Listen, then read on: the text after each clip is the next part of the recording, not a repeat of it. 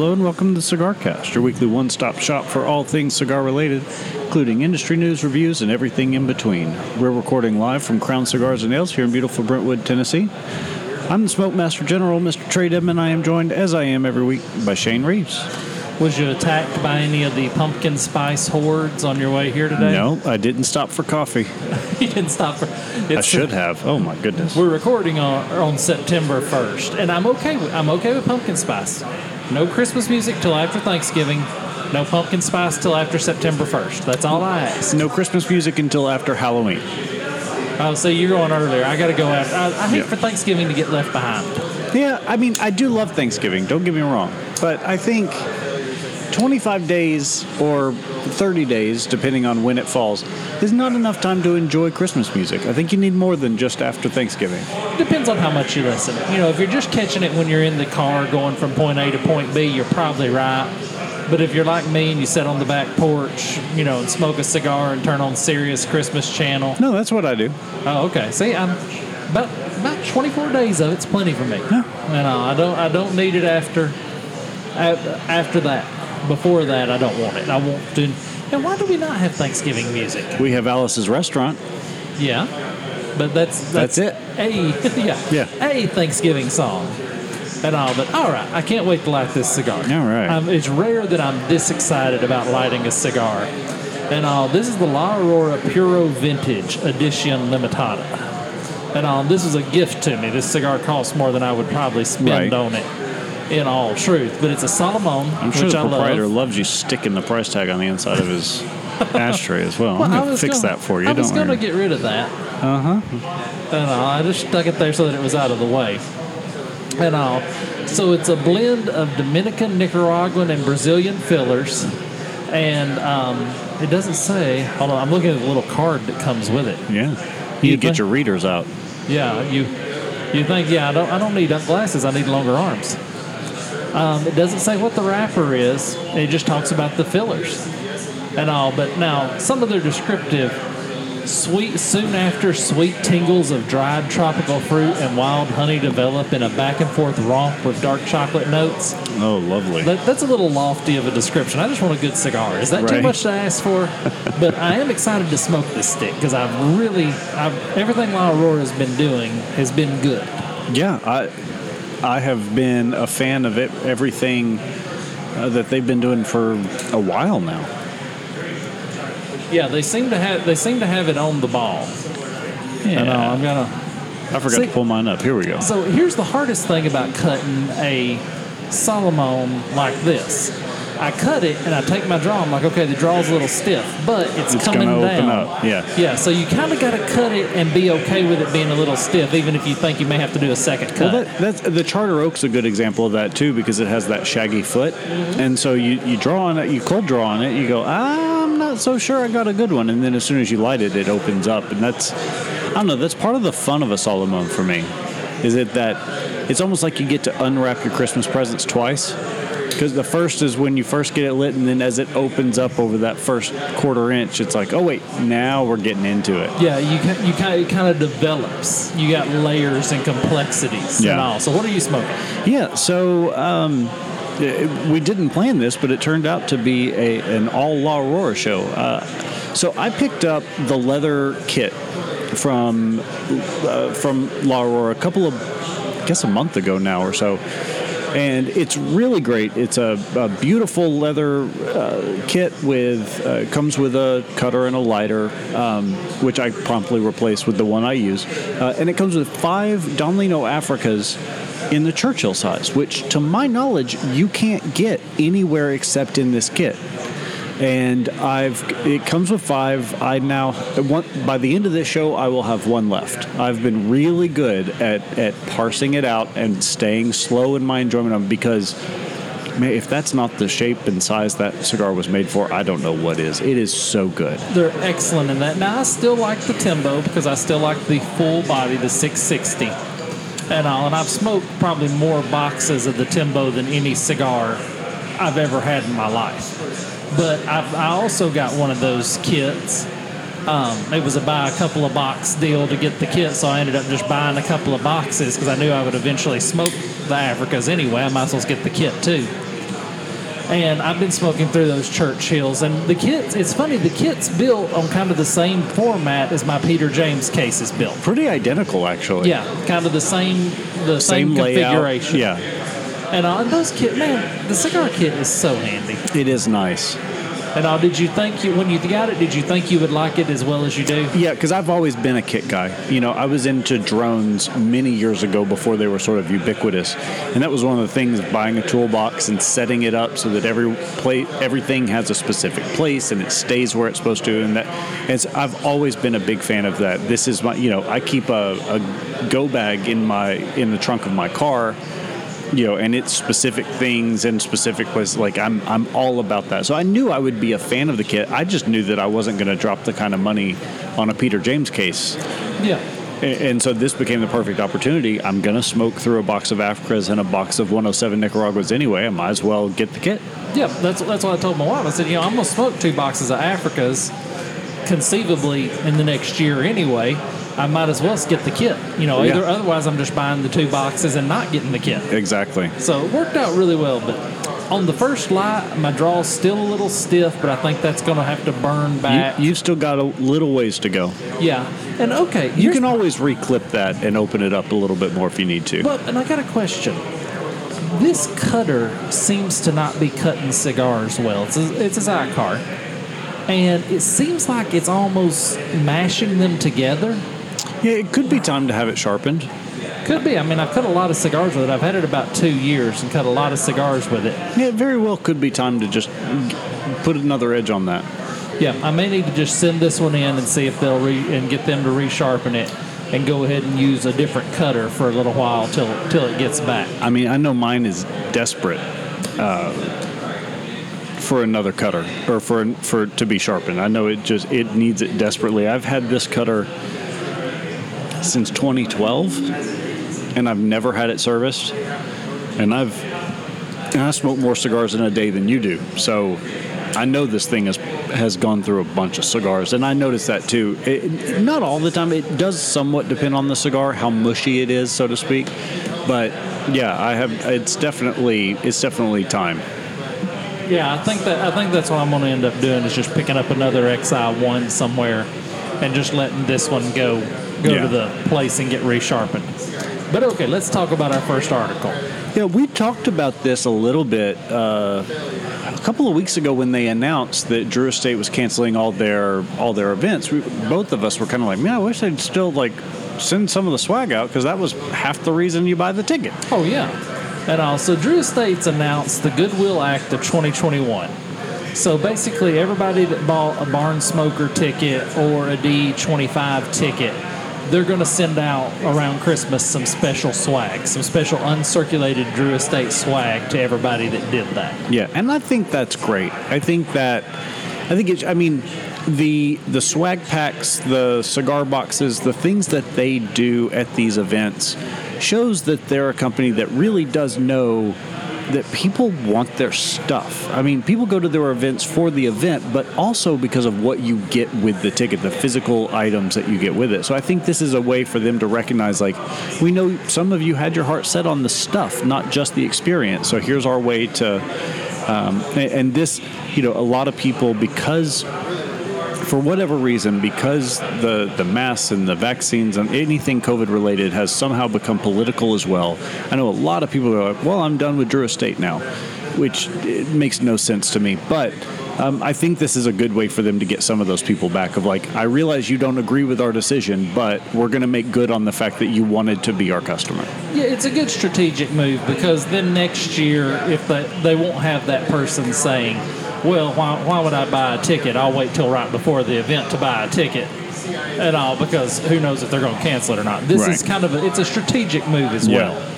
And all, which that's okay. It can be both. And the fact that they're doing this on the back of a full refund, not a partial refund, says Right. a lot about them. I mean, because across those, uh, there's a couple of hundred people that go to each barn smoker. I have to imagine the guest list at D25 is going to be close to 500 people, if not more. Oh yeah, it was a couple thousand. Yeah, so I mean, that's that's a lot of money in free swag they're giving away. And on top of that, they're giving fifty thousand dollars to Cigars for Warriors. which is a great donation. Um, the you know, the barn smokers, the auction and the lottery tickets and all that is always to the barn smokers are always to benefit cigars for warriors. Mm-hmm. So it's nice that even though Cigars for Warriors is going to miss those, they're going to go ahead and donate some money to them to take care of that. Yeah. Th- This is just what Drew Estate does well. They take care of their customers. Their customers mean a lot to them. Right. And also, bravo. I'm not, I'm not going to dwell on it, but bravo, Drew Estate. I think that's a, a class move. Speaking of Cigars for Warriors, Cigars for Warriors has shipped 1.2 million cigars. That's a lot of cigars. That's a, and that's and especially for a company that's a true nonprofit Right. that collects cigars from people like you and I who give them and put them into Cigars for Warriors boxes and everything, and then they have to raise the funds to ship them, to pack them. They have to go through, you know, who gets hand, who hands them out once they get there. All of the um, all of the uh, semantics that go with getting the Logistics. cigar. Logistics. Thank you. Yeah. Yeah, no, I mean, it's a very, especially, you know, I've followed a couple of people who have been donating and organizing um, relief missions to Afghanistan right now, helping get people out safely. And um, both American and Afghani families. And just to see what goes into any type of overseas endeavor, you know, whether we're talking about militarily or otherwise, trying to organize getting something to people or getting people from an area when it's a couple thousand miles away. You, you know, there's a language barrier in some cases. There's, you know, all these these headaches that go along with that, and, and for them to be doing something like this uh, is great. Well, and not only that, if you get, you know, last week we said, um, hey, I, if I if I get a free lighter and it doesn't have a fuel window, I don't use it. Drop that in the donation box because they also uh, they also send magazines, cigar lighters, and cutters over there. Yeah. So don't just drop your cigars in the box. Go ahead and drop you, you know, if you if you win a lighter, if you get a lighter, and you're like, okay, I don't need this, I have my regular lighter. Go for it. Yeah, just slide it in that Cigar for Warriors box. There's Yeah. Somebody over there will appreciate having that that little bit of comfort, you know. And Storm has always talked about Storm Bowen that runs. He's always talked about it's not really the cigar. It's not really that these guys are jonesing for a cigar and this gives them one. This lets them know somebody over here is thinking about them. Right. In, in a in a in a more personal way. Yeah, yeah. It's just and they're and especially true cigar smokers know, you know, well, my friend tonight handed me this cigar. That's a big deal. Yeah. You know, that's a big deal to just reach and hand somebody a different a different cigar, especially when you know a price tag like that Right. at all. But just um, it just means a lot. It's it's kind of it, it's so much deeper than just boxing up cigars and shipping them to to soldiers Yeah. And all. So, all right, the Yagua and all. This is from Half Wheel. The Yagua returns for 2021. So J.C. Newman makes this cigar. It's called a Yagua. It's a more traditional cigar, kind of an odd shape. And actually, they're pretty inexpensive. I mean, what are they going to be this year? He usually I tells. didn't see it in the article. Yeah, when they were here last, they were like, you know, eight bucks Yeah. And all. Just a real inexpensive cigar. Um, I guess traditional cigars don't seem to carry. I don't seem to carry the love for them that a lot of people do. That more traditional cigar taste is not one of my favorite flavors. You know, you talk about the. You're talking about like J.C. Newman in general and their flavor profile. Yeah, kind of like the J.C. Newman, the Aladino stuff, the um, a lot of the CLE stuff. It's just a more traditional cigar taste. yeah. And I, I think I'm, I've got a more modern palate. I kind of like a more modern cigar. So I smoked this. I was not terribly impressed. See, I have not had one of those, and, and we thought that there was uh, that there were some in the humidor here, and I went looking for them. Apparently, he doesn't have them uh, anymore, so we'll have to wait for them to be re-released. But I, I do like it. I do like the I do like the nod back to heritage. Um, I do like some of J.C. Newman's stuff, and at this price point, I have to imagine it's going to be decent you know because that's what they do well uh, is the you know yes their opus and some of their higher end stuff they do really well too but i feel like their their budget line their stuff in and around that $10 mark is where they really continue to excel year after year. Yeah, that tends to be where they thrive. They tend to thrive in that that inexpensive, that cigar under ten market. Right. And I do like the fact that these don't get put into molds, and so part of the reason that they all have funny shapes is that they take, they don't put them into molds. They immediately, once they bunch it, they put the wrapper on it, and then they put it, wrap it in a, was it a banana leaf or a palm leaf or something like that? Yeah, some sort of leaf. Yeah, and they just wrap a bunch of 20 up together, and so they, you know, they finish fermenting sort of in a group. It's very similar to what they do at box press. It's just not eh, as regimented a shape. Packed tightly into a royal palm leaf. Okay. And um, yeah, you know, this is a 6x54 Toro, and Toro kind of being used loosely here. But I feel like Toro has more to do with length and girth than it does actual shape because you have box press Toro. So I, I, I feel like you can still call it a Toro even though it's kind of lumpy. well, and it's almost kind of a volume of tobacco. Right. You know, this much. If you weighed this cigar, this cigar would weigh what a standard Toro weighs. Right. And, uh, and I think that I think it's fair to call this a Toro. The article kind of says maybe calling it a Toro would be misleading, but no, I think you can call it a Toro. I think from a volume standpoint, I wish I liked them. You're going to make me put my cigars on a scale when I get home and see what the variance is from one cigar to the next in the same size or different sizes. I guarantee you, a box press will be lighter. Yeah. You know, a box press because they, they naturally have to roll a box press a little looser because when they do put it in that press, if they It if condenses the. Yeah. Yeah. if it's too tight, it'll bust, and if it's you know if it's tight and you put it in that press, it won't draw. So, I bet you your box press runs a couple ounces lighter. I also wonder how much of that I would I would venture to say actually now that I'm thinking about it, I bet the box press and the round do weigh the same. If you had a cigar company that was making the same cigar in a box press and a round, I bet they would because and this is where I'm going to nerd out on you for a minute because of packing efficiency. So if you think about a box press is rolled a little bit looser, yes, but it's taking up a greater area, Sure. a greater volume than the round one for the same amount of tobacco because a round shape is not as packing efficient as a square. Well, you know, Austin has a digital pipe tobacco scale here.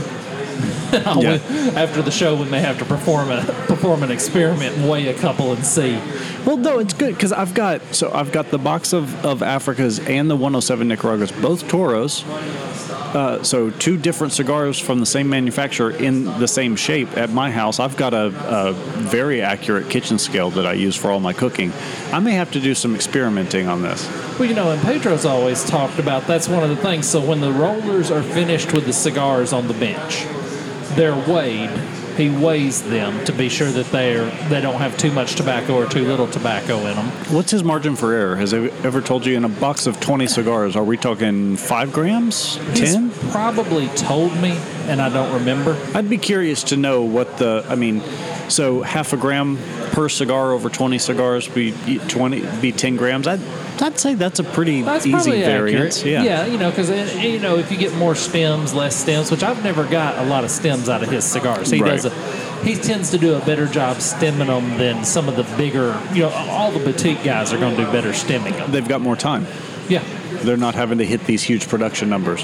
right. So you know, I always tend to get more stems out of the the CAOs and the generals and the the big companies. Tends to be where I find my cigar that'll have a stem or something in it, as opposed to the local boutique guys. But the Right. boutique guys always gonna have a higher quality tobacco. Yeah, I I mean that's that's part of why you pay more for a boutique. So yeah, that makes perfect sense. So from the Washington Post, not often that I take a Washington Post article, and okay, I've I've laid off of this now for several weeks because we did have some listeners say, "Hey, we get it. Shane hates vaping." Right. So I've I've laid off of this for a couple of weeks, but I couldn't let this article go by without talking about it. All right. FDA facing demands to snuff out Juul's e-cigarettes.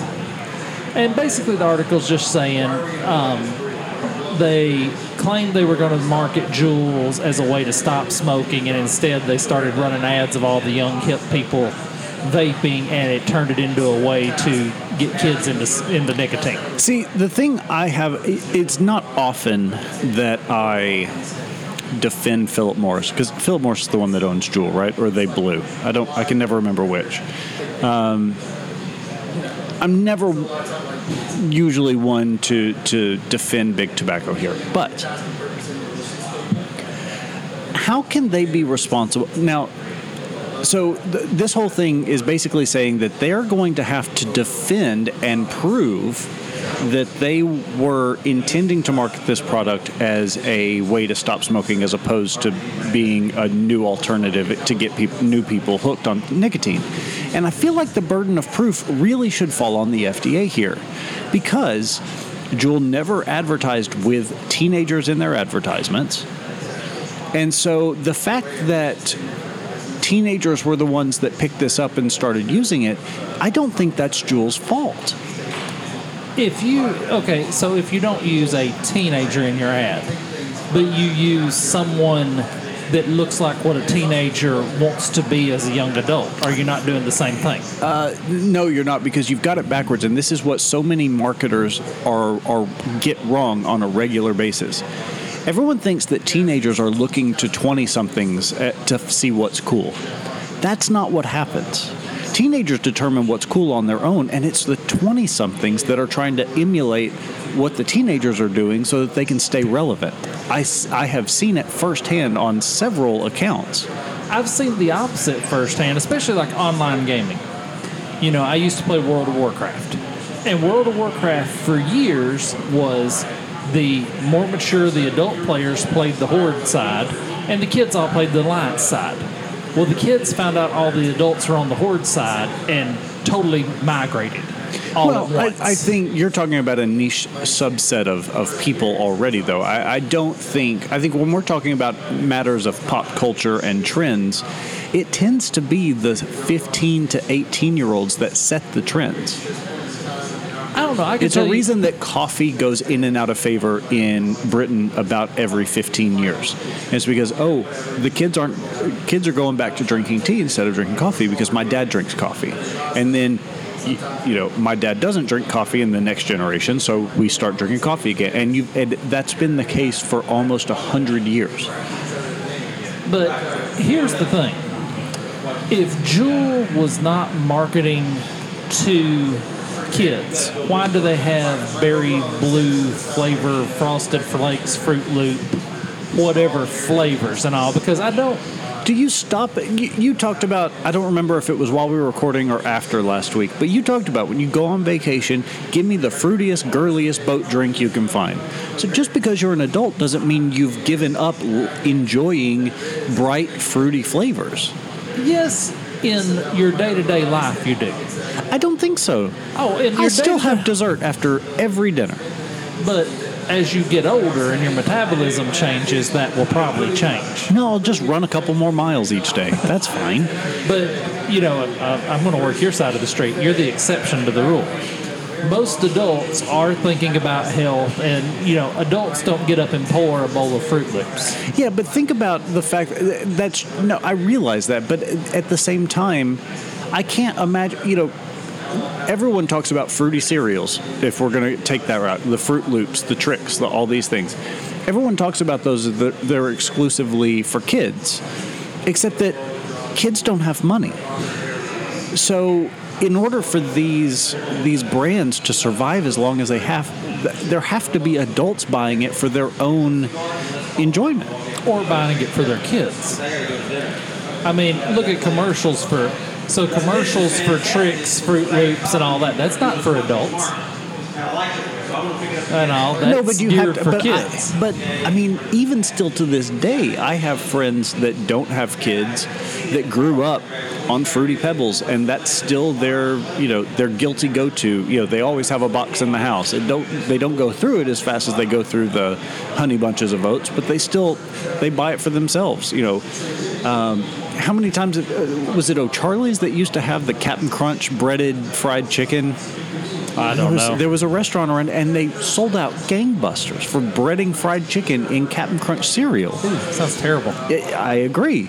You know, I, I don't necessarily need these fruity, you know, sweet flavors in everything, but I, I disagree that it is entirely aimed at kids just because it's sweet and fun. Uh, There are plenty of adults. I think we'd all be a little bit better for it if we would embrace that little bit of immaturity and childishness instead of pushing it away and deciding that no, I'm an adult, I'm a grown up, I can't enjoy things anymore. No, you're an adult, you're a grown up, you can enjoy different things. And all, I don't think you're giving up joy just because you're putting down the fruity pebbles. And all, but the bit back to this article, the bigger question in this article. Okay, so vaping is here, and let's be honest, vaping attracts kids. What do you do about it? Well, again, if if Juul is not directly marketing towards kids, if they're labeling uh, their products appropriately, you know, with warning labels and stuff like that, and if they are selling, you know, at the wholesale level to people that have tobacco licenses and things, and if they are following the the regulatory statutes established for their industry, it's not their fault. Why are we attacking Juul for the fact that kids are using their product when we should be attacking the convenience store owners who aren't carding people? Well, I'm a fan of the true grit theory. Your fault, my fault, nobody's fault. This is the reality. Juul's fault or not, the fact is they are.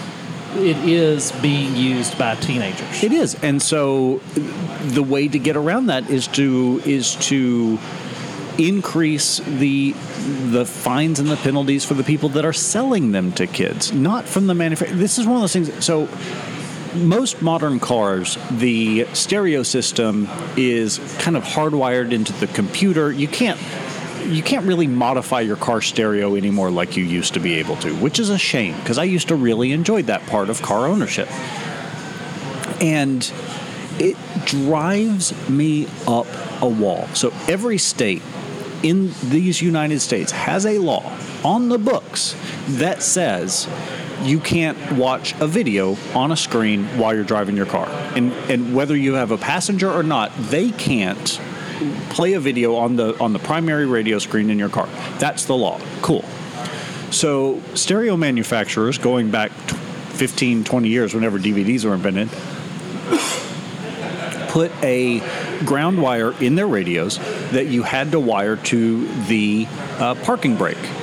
And it so that you could you had to have the parking brake set so that it so that it would unlock that feature. Right. cool. There's a law. They created a safeguard to prove that they weren't trying to encourage people to break the law. That should have been the end of it but instead, people started wiring them to a two pole switch, which is what I did. And so I've got a little toggle switch down here, and I can make the radio think that I have the parking brake on, and I'd, I'd carry on down the road watching Top Gear. So then the stereo manufacturers realize that that's what people are doing. So now they do change it to where you have to you still have to wire it to the same spot, but now you have to turn it on off on and there there was like a, a sequence like launching a submarine torpedo that you had to go through to get it to activate. No, you did your part. It's if and I, partially I blame the whole frivolous lawsuit culture we have, but no, the JVC or Pioneer or Alpine or whoever can prove we told you not to do it. We put a safeguard in place. If they circumvented the safeguards that we put in place, that's on them, not us. And stop it. And that's how I feel about this. Juul is not doing anything wrong. It's not their fault that teenagers are getting hold of their product. It's it's interesting. Yes, I agree. I'm never in favor of going after the corporation. I always feel like you're better to educate people than to try to ban something. You know, prohibition never works. Right. And also, I always feel like it's better to do that. But I guarantee you, if you passed a law tomorrow that said vape can only taste like broccoli or, you know, uh, or black coffee, you'd still have kids that were that would use them. Because it's it's not about it's not just about the flavors. I'll say that. I'm, I'm sure the flavors don't hurt, But it's not just about that. It's the fact that, let's face it, for every generation, and we grew up in the generation of like smoking's not cool. Your your kids are going to peer pressure into saying, "Oh, all the cool kids are doing it. smoking's not." I'm here to tell you, smoking's cool. if it weren't, people wouldn't still do it. Right. Reality on reality's terms. Yeah, Regardless of how you try to dress it up, some things are just reality. exactly. And also, it's going to be interesting to see how this proceeds. I resent that they lump vape, cigarettes, and cigars all in the same category. I do too, and that's a. I mean, but that's a different story for a different day.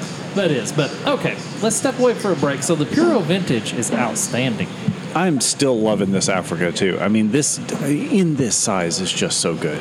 Well, I'm getting that rich. I'm not getting the f- dried fruit and notes of honey, but I'm getting a lot of that rich, full tobacco flavor. Yeah. Little hints of chocolate, little hints of smoked.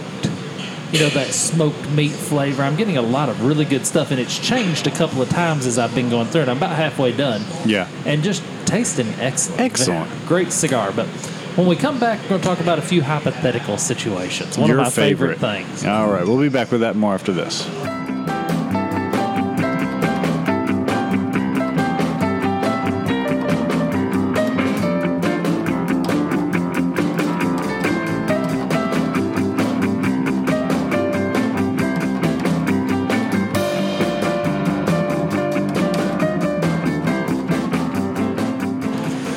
Back to the CigarCast. This is one of your hosts, Shane, sending across from the man that was disappointed when he found out Whole Foods sold more than just donuts, bagels, Cheerios, and Lifesavers, Mr. Trae Deadman. You call that a thinker? That's a thinker. That's not a thinker. That is a thinker. You have to think about That's it a for spelling joke, is what that is. I still like it. I, I didn't say I didn't like it. At all. Just food with holes in it. I think that'd be a great store. Whole Foods. Foods with holes in them. you know, pretzels. Uh, you know, is I don't know. Pretzels would kind of have to go into chamber foods. Yeah, I don't know if you can call pretzels whole foods, but at the, for the same reason that a bagel's not really because you create, you know, this is going way off the rails. Donuts, you cut the hole out of the lump of dough. Sure. Bagels, you shape into a ring. So they're not really whole foods because I feel like a hole is the removal of something as I think opposed to it- just a, a gap. Okay, so do you consider pineapple rings Whole Foods? Yeah, because you take the core out of the center. Okay, but to me, a pineapple in its natural state doesn't have a hole. A donut and a bagel in their natural state have a hole in them. A donut doesn't. You have to make the hole in the donut. There Oh, are no. plenty of cr- jelly-filled donuts don't have a hole. Yeah, I don't count They have a chamber. I, I, I don't count those. I count real donuts. I count donuts that human beings. No, I feel like the hole has to be created. you, feel, you feel like for it to be a whole food, the hole must be created. Yeah. Okay, well, whatever, whatever works. We've said whole enough for the first 12 minutes of this podcast. and all. So, okay, one of my favorite things in life is the hypothetical question. We talked about it last week with the monkey and the sword. And I, and I was thinking about it this morning. I said, you know, I would like to just pose some general hypothetical questions. And I did a quick Google search, found a couple, thought of a couple on my own. I was actually a little disappointed in your list to find that. So, you know, uh, showing you a little bit of how the sausage is made is I had to just look for a list of you know funny, wacky, you know, outlandish hypotheticals.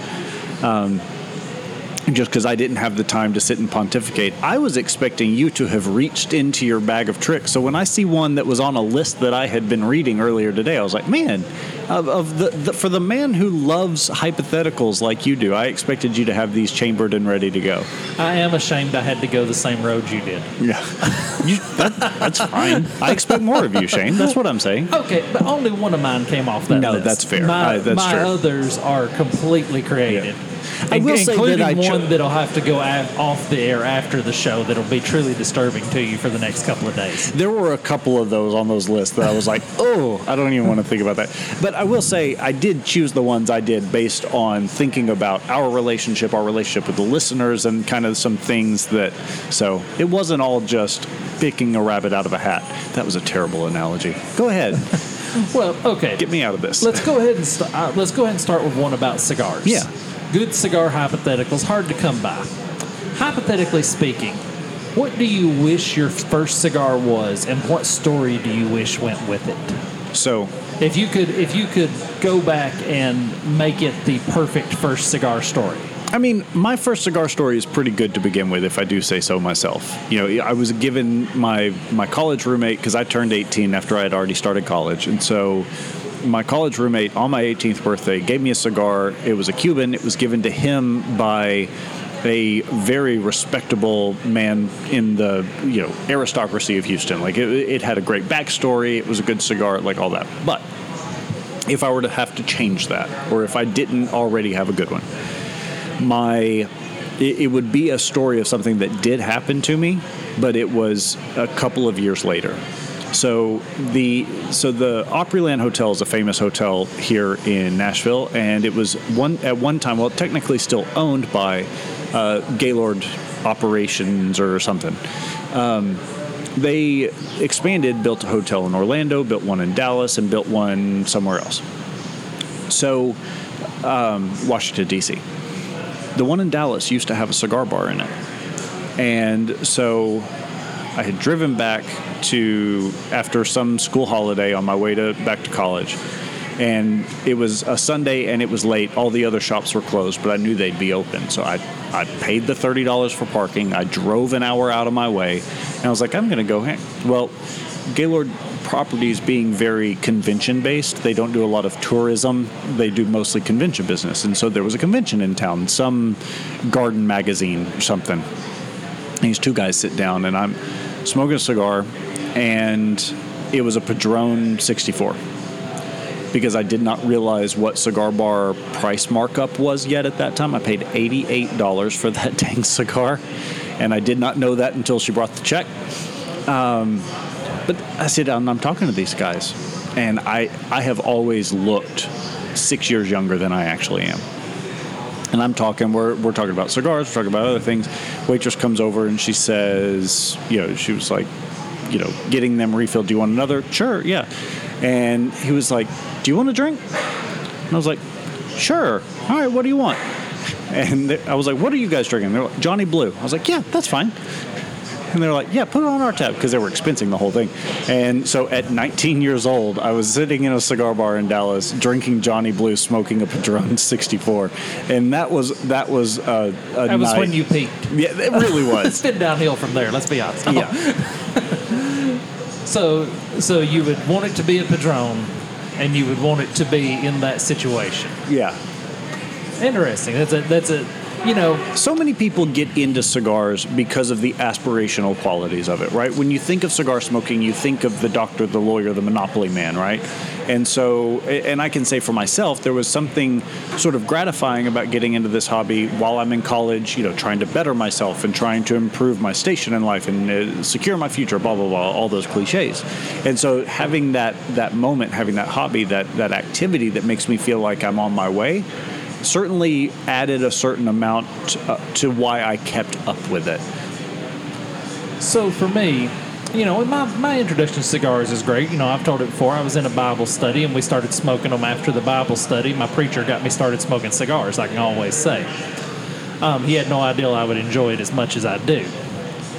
But, you know, one of the things our society is missing is a formal passage into manhood. You know, if you take the average guy who's not Jewish and you say, hey, when did you become a man?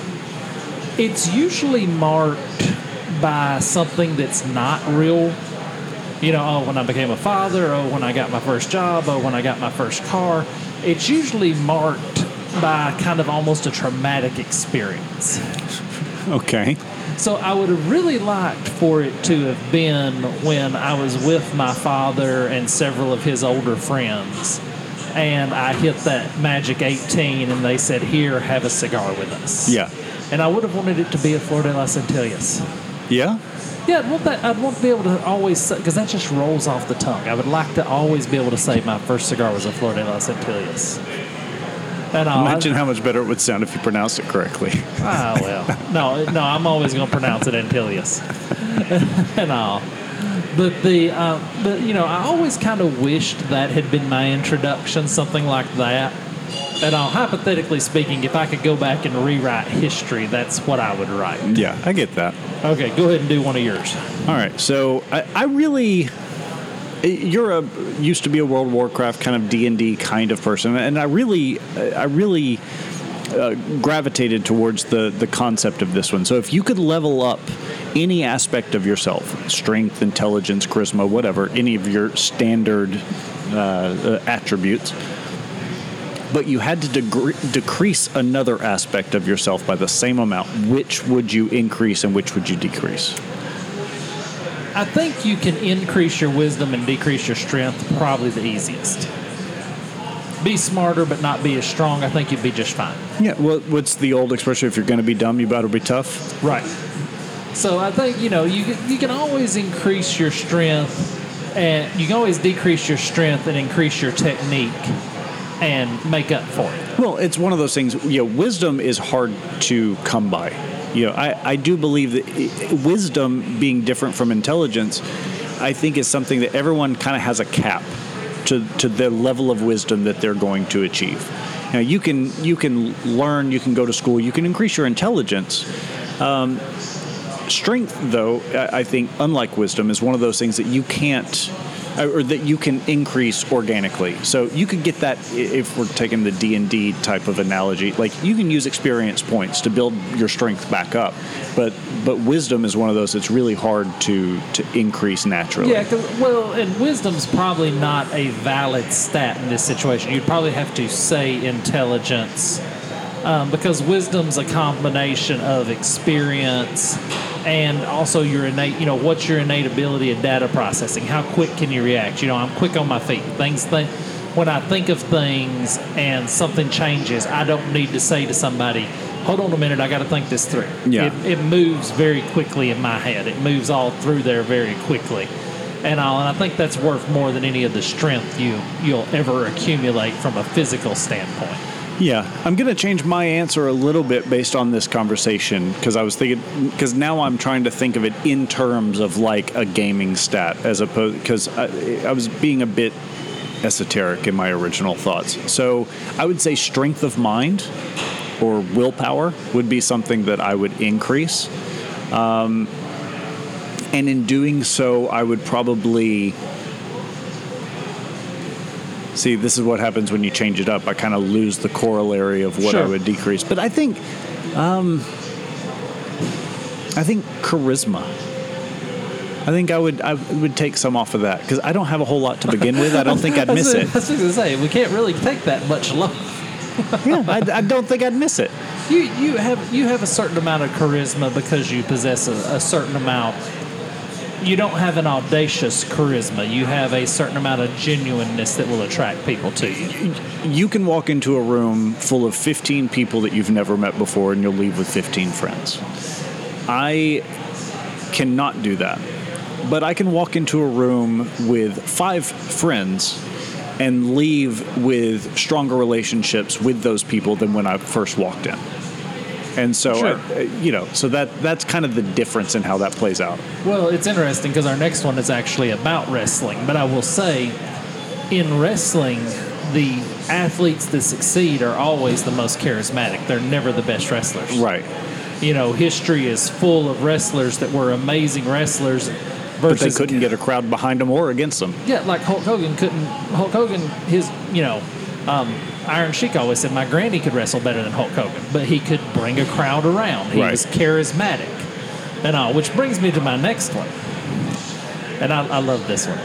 If you had an entrance music, like a wrestler, one of the greatest parts of wrestling is the entrance music. You know, the whole 90s was colored by Steve Austin's when they break the glass, it's your ass. Yeah. You know, that you would hear the glass break and the, Stone Cold had the best entrance. Oh, absolutely! Just the one of the greatest entrance themes of all time. And even when I think about Hulk Hogan, I don't think about Real American. I think about his original one when he actually beat the Iron Sheik for the world title was Eye of the Tiger Yeah. by Survivor. And also, if you could have an entrance music like a wrestler, so you open the door to the cigar shop and you walk in, and this music plays, what would you have play? 1812 Overture.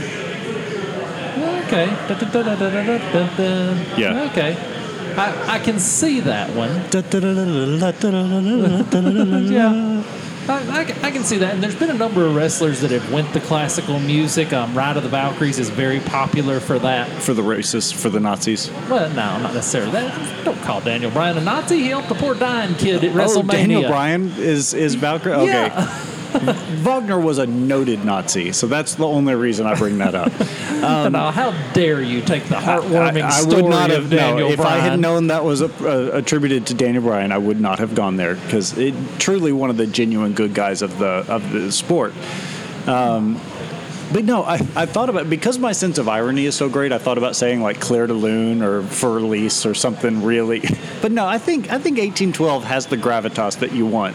I, I almost thought you would have some sort of folky Mumford and Sons type rhythm that would that would be, you know, Well, but see, the thing is, you've got to like. Yes, I do listen to a very wide, sweeping, broad, you know, uh, um, type of music.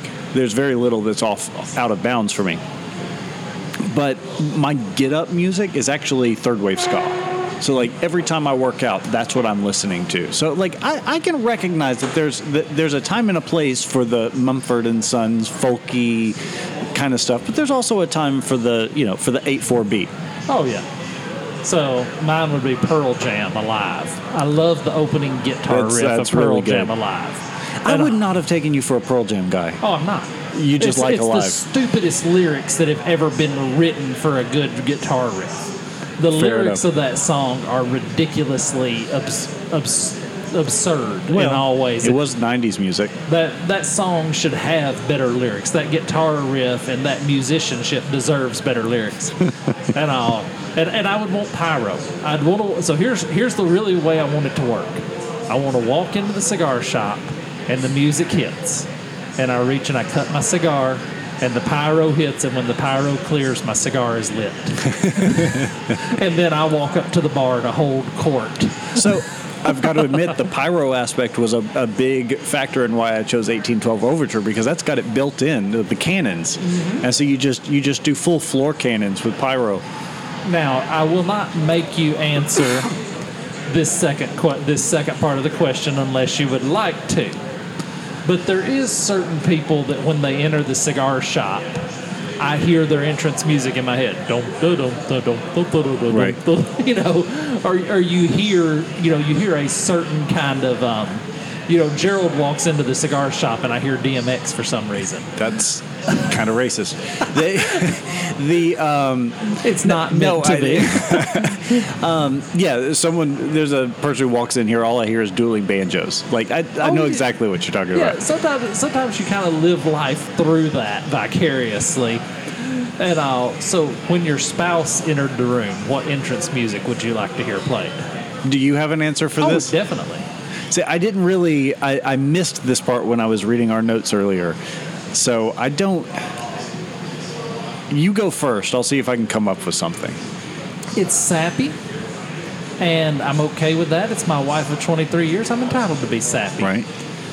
Jerry Reed, on one of his obscure albums, had a song called "I Love You." What can I say? It's, you bring a tear to the poet's eye. But that's not entrance music. That's oh, how Oh, you oh, feel abs- about oh, it. Oh, no, as as epic as that sound is, because that's really the key with entrance music is it's got to be that epic sound. You can't you can't enter an arena to a a very um, You can't enter to I got to be true to myself. Right. Well, no. I guess my more to the point is is that's kind of caught up into your your view of her more than it is the world's view of her. Because that's why I struggle with with answering this when when you posed it. It's like that every song I can think about in context of my wife is kind of sappy how I feel about her music, as opposed to being honest entrance music for her. Well, it's, so I was th- thinking earlier about this, and I was actually talking to my brother about this because I always bounce some of my podcast stuff off of my brother before we go on air, just to see how it see how it lands. Yeah. I want to kind of see how it lands before I go into saying something like that. And we were talking about music, you know. If I wake up and I'm in a bad mood, so my music listening time is my walk with bass Right. when we're on our walk, I've got my um, earbuds, I'm listening to music, if I'm having a day that I'm just angry, I've found it's less productive to listen to a Jimmy Buffett or a I just get Ziggy mad at Marley. him. Yeah. Yeah, I'm. You kind of have to burn through the anger. I kind of have to listen to System of a Down and ACDC, and, and I have to kind of bring myself out of it slowly. I kind of, I guess, I have to burn through that. Yeah, you, that you have to steer into the skid. Yeah. absolutely. I've got a playlist that I use at the house whenever I'm having a, one of those days at work where you're just you're you're you know running balls out the whole time and but not getting anything done, and it's got Dropkick Murphys on it, and that that's like key sort of get amped like burn through some because it's really like upbeat angry music Sure. and and I think there's a great time and place for that. I think I will say one of the things that people don't expect about my wife is the fact that her genre of music that she gravitates towards and identifies with is heavy rock music, like hard rock music, disturbed and that type of stuff. So it would definitely be in that genre. Probably the power ballad. No, no, like the the hard hitting stuff. In fact, one of our Oh. favorite songs is called "Schizophrenic Psycho," but I know better than to suggest that for her entrance music. Yeah, somebody's sleeping on the couch Friday night. yeah. I said I am not suggesting Oh wait, no, she doesn't listen till Monday. Somebody's sleeping on the couch Tuesday night. hey, sh- never mind. Next question. I, I, I very nearly secured that position, but I'm going to walk away from it. no, go ahead. All right, so I'm I'm going to do what you did. I'm going to go out of order because we're we're running a little long, like we knew we would in this segment. Um, if you were this, this sounded like something you would have come up with on your own. If you were forced into gladiatorial combat but could only choose a weapon that isn't typically considered a weapon, what non-conventional weapon would you choose? Okay, you're you're gonna have to you tell me if this qualifies or disqualified. The folding chair. I'm going to. I'm to let you have it. You're gonna let me have folding chair because folding I'm, in, chair. I'm inclined to say no, but Oh. be, because it now has a history of being used as a weapon. yeah, obviously I've seen a number of folding chairs wielded by some of the best. I also don't know that you'd want to. I mean, part of the reason that they have had such a mainstay in professional wrestling is the fact that you can make it look like a vicious instrument, but it really isn't that dangerous. It's also it's also the sound. Yeah. There's also a lot of benefit to the sound of the the folding chair hitting the fleshy part of another human being. There's a little sound, but I'm just thinking strategically. It's kind of a, it's got a little reach to it. It's got a little weapon, a little weight, a little swing, and it can be used as a shield. yeah. You can also block with it. And I think when you ha- when you're thinking in terms of household items becoming a, a means of self-preservation, you kind of have to look for what are the things that the weapons that are out there have. True, but I'm also thinking of it from my perspective of us in a racquetball court. You know, I know that I can run around and evade a lot. So the the shield aspect for me doesn't. I, I'm I'm counting on my own abilities to protect me more than I would something. Yeah, it's a, it's a different it's Yeah. the hit and run versus the the me smash. Right And now, what would you choose? now, you have a hard time finding one these days. But An ottoman. yeah, no, that's all right. I've got three ottomans in my house. A, a the cord to a corded phone with the receiver attached. The cord. Oh, okay. Like the so, cord- an old phone cord, the springy old cord form. with the receiver attached. so you could use it kind of like a flail. yep, exactly. I but also a garrote and choke someone out with it. But very, very diversity. very versatile, not diverse, I know what you versatile. meant. And all. Okay, I love this one. And I know you knew that this would be one. This one's got Shane written all over. Oh it. yeah. If you were ruler of a small country, what crazy policy would you implement? Now, this one can go a couple of ways. You can be insane for the sake of insanity. Okay, no wearing yellow on Tuesdays Right. you know, you could be insane for the sake of insane, but if you really want to think about a policy that would be out, would be considered crazy, but would make society better. So, are you going to disqualify me if I give if my answer is something that has actually been done before. No. Okay. So I want to say it's Cambodia. No, it's not Cambodia. It's somewhere in South Asia.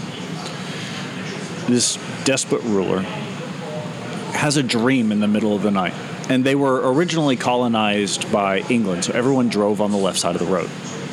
And he had a dream in the middle of the night. So he woke up the next morning and he passes an edict that from now on we drive on the right side of the road because I fear that my country is drifting far to the left.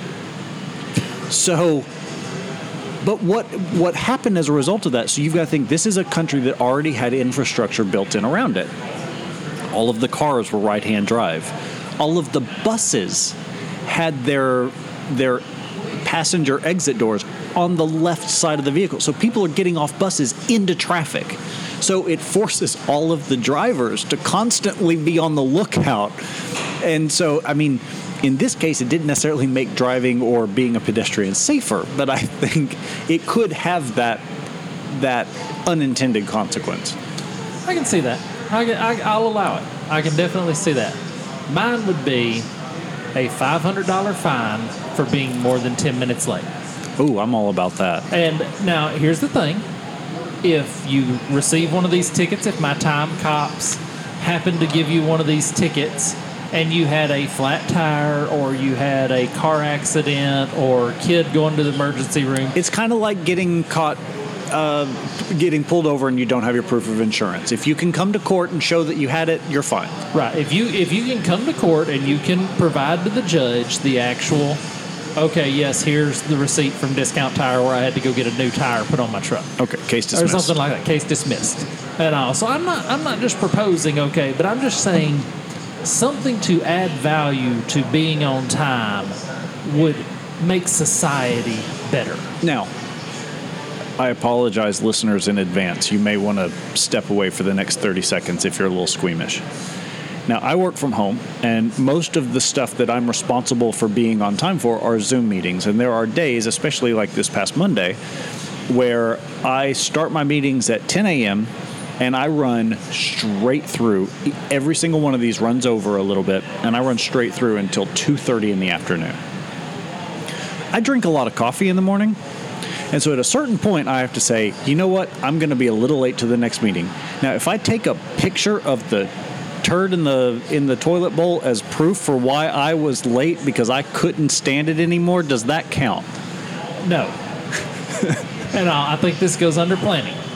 You know, those things don't just happen out of nowhere on a daily basis. They, you generally, you know, I, you could set my your watch by my movements. See, I'm not that way. Oh, see, I I, never know when it's going to strike me. oh, so you you set your watch by my movement. So I know, okay, about two fifteen, I'm going to have to have a few minutes. So okay, I'm going to wrap this meeting up just a little early so that I'm be sure I'm in time for the two thirty. I'm I, I'm not going to allow the I'm not going to allow the bio break because I believe that's a result of poor planning. I think I think you know it's coming. You should you should have to plan accordingly. I think that's part of, of structuring society better. Well, I won't belabor the point. I've got I've got a rebuttal, but I won't belabor the point because we are. So we've got one more before we call it a day. Um, and I, I, this one is fun to me because I feel like you and I are going to have different answers. If when you died, you could cease to exist, just poof, fairy dust in the air, or wander the earth forever, never being able to interact with anything, which would you choose? I'd wander the earth. Absolutely. I'd go find Bigfoot. I would spend a lot of time in the ladies' room. I would run. I would go. Jesus. I would go to Buddhist temples and and gain enlightenment.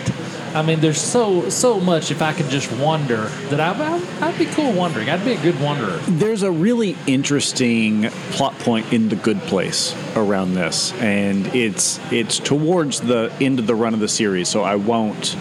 Um, so I won't I won't spoil it for anybody who hasn't seen it. But the idea is that eternity can be a, a double edged sword, and it can be it can be this really like um, bittersweet idea. So there's a part of me that's like I don't know forever.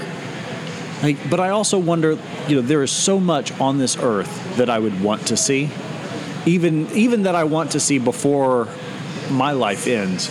But even I know there's more stuff that I would love to if I thought there was ever a conceivable time to do it. So there's part of me that says yeah, but at, but at the same time, like I can think of after you've seen everything. Would it, I mean, if I can't interact with anything, that means I can't go fishing. I can't smoke cigars. I, I feel like there would be a point at which I would regret that decision. I don't know because you know, at some point, mankind is going to encounter is going to accomplish interstellar travel. So you hitch a ride on the next space shuttle to Jupiter. This says wander the earth. Sure, but you get but obviously No, th- th- this is it's it's written in the hypothetical. So in the so in your hypothetical, you're bound to the Earth. So when the it sun, says what happens? wander the earth. Very so specifically, you're bound to this rock. in a billion years when the Earth explodes. Do you cease to You're exist stuck then? on one of the little pieces of rock debris. You just have to float around and you know. No, I, am not thinking that far of it. But um, no, I think it, it also like creates this because there are days when I'm just tired, right? And I assume if I'm an extra natural being that I probably won't have that. Either. But can I like have this ESP where I know when somebody is you know about to watch the next episode of whatever show is like super hot and I can just kind of sit in their living room and watch Netflix with them? Sure. Yeah, well, you you would get you would have your favorites. You'd have your favorite people you followed around. Yeah, I, I would I'll- definitely keep in touch with my family. That would be one thing for me that sounds really. And I, this is one of those like, not to get too f- deep in the woods on this, but one of the everyone's concept of heaven is a little bit different. Sure. And being able to pop in on grandkids, great grandkids, great great great great grandkid, like that part sounds really awesome to me.